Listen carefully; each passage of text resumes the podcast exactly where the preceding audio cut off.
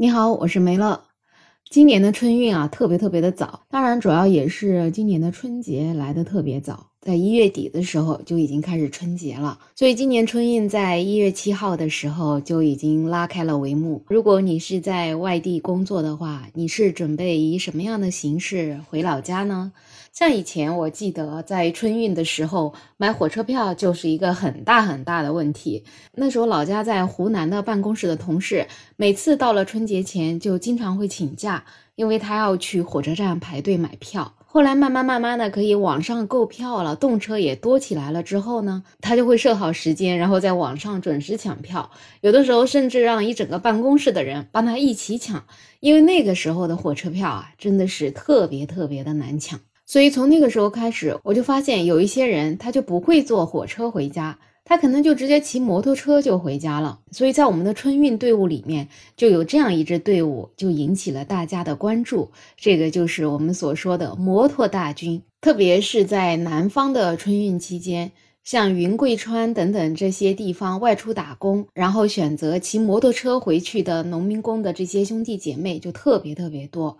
这个骑摩托车啊，大概是从两千年的时候开始火起来的，所以每年到了春节期间，就会成为大家关注的焦点。因为骑摩托车返乡的人特别特别的多，最多的时候大概有一百多万的人员，他们是骑摩托车返乡的。为什么会骑摩托车返乡呢？其实骑摩托车返乡是挺累的，因为我也有这样的经历。我还比较年轻的时候，那个时候我跟我爸爸一起回老家。我们大概可能要骑两个小时的摩托车吧，其实是一个说长不长、说短不短的距离。但是在冬天，如果你坐在摩托车后面，其实还是真的蛮冷的。第一是冷，第二你长时间坐下去，真的腿都特别特别的酸。那我还是坐摩托车的，那就更不要说骑摩托车的我爸了。所以像云贵川的这些打工者，他们从广东骑车回去，其实是蛮辛苦的。但为什么这么辛苦，他们还要选择骑摩托车呢？其实就是因为买火车票真的是很不方便，而且有很多的家可能会在偏远的地方，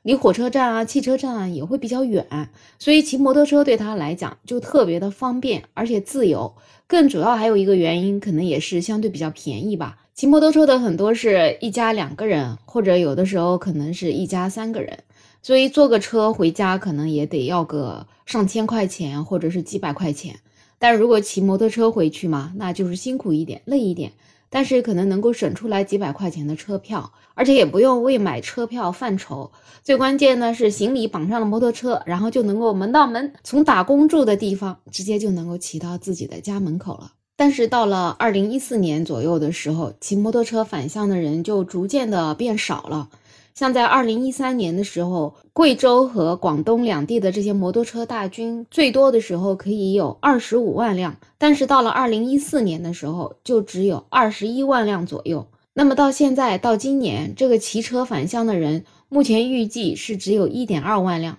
所以也就是说比以前最高的时候大概只有二十分之一了。那轰轰烈烈，基本上持续了二十多年的摩托车大军，如今就变成了形单影只的这些散兵游勇。所以他们都去哪里了呢？网上就有一些网友说，骑摩托车返乡真的实在是太辛苦了，并且还挺危险的。所以现在慢慢慢慢的，也就不愿意骑摩托车返乡了。有一个网友他说，几年前他也跟朋友一起约好了骑车回去，虽然只有两百多公里。但是因为是年底了，然后天气也不怎么好，是真的特别特别的冷，所以心里虽然是有准备的，知道骑车回去很冷，但是真的骑了之后才发现，哇，真不是一般的冷啊，身上就像没有穿衣服一样，冷风直接就往身体里面钻，所以手啊、脚啊、脸啊都被冻僵了。骑上车回到家，自己的鼻涕就一直没有断过，所以他是有了这一次经历之后，就不愿意再骑车返乡了。那还有一些网友说，骑车返乡呢，可能是要省点钱，也更自由，但是确实也挺危险的。就之前好几次骑车回去的路上，都看到了很多骑行的同伴，因为路滑或者天气太冷了，就连人带车都摔倒了，所以看着心里就很心痛，家里人也不放心，也不愿意让他再继续骑车返乡，就是宁愿多花一点钱，至少这样子就会感觉更安全。而且还有一些在两千年后骑车的这些摩托车大军啊，其实当时他们都是打工的六零后、七零后，所以在那个时代，其实有摩托车就是特别特别的了不起了。所以主要代步的工具也就是骑摩托车，而且他们也比较能吃得了这个苦，为了省钱啊，或者说为了方便，他们宁愿冒险骑车返乡。但是到如今已经二十年过去了。当初骑行大军的很多人年纪也大了，就比如说二十年前的我爸，现在也已经七十岁了，所以很多人也可能不会再去骑这个摩托车赶这么远的路回去。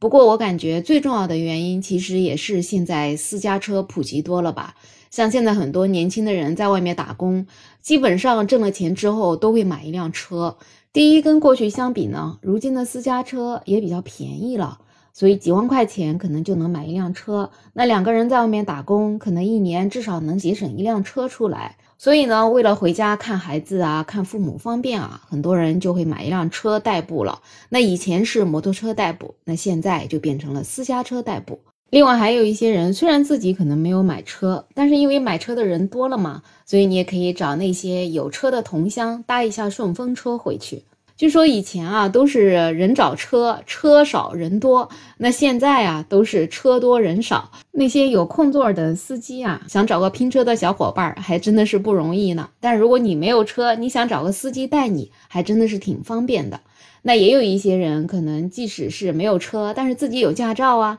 他可以在过年的时候租一辆车开回去。另外，再加上我们国家的动车高铁的网络，现在也是遍布到全国各地啊，像云南、贵州比较偏远的一些山区里面，可能都能通上了动车高铁。那再加上车次也比较多，所以车车票什么也相对比较好买，所以这样子也就给了大家更多的选择。甚至现在还有一些企业啊，他们为了方便员工返乡，直接提供了一些包车送员工回去。所以总结下来呢，为什么现在摩托车的数量越来越少？第一就是可能吃苦的人没有像以前那么多了。第二就是随着我们经济的发展，确实我们工资收入也是在提高的，汽车越来越多，大家能够开车的就开车，能够搭顺风车的就搭顺风车，火车、高铁高速发展，车次也是越来越多，飞机航班也越来越多，所以人们选择回家的方式就变得丰富多彩。今年疫情政策终于放开了，像有很多人好多年都没有回家了，相信今年回家的人会特别特别多。不知道你会以什么样的形式回去呢？是开车回去啊，还是骑摩托车回去，还是坐飞机回去，还是坐高铁回去呢？那反正不管是什么样的方式回家，都期待你能够平平安安的，也祝愿大家能够早日跟家人团聚，过一个圆满的春节。好了，那这一期话题就聊这么多。有任何看法，欢迎在评论区留言，也欢迎订阅、点赞、收藏我的专辑。没有想法，我是梅乐，我们下期再见。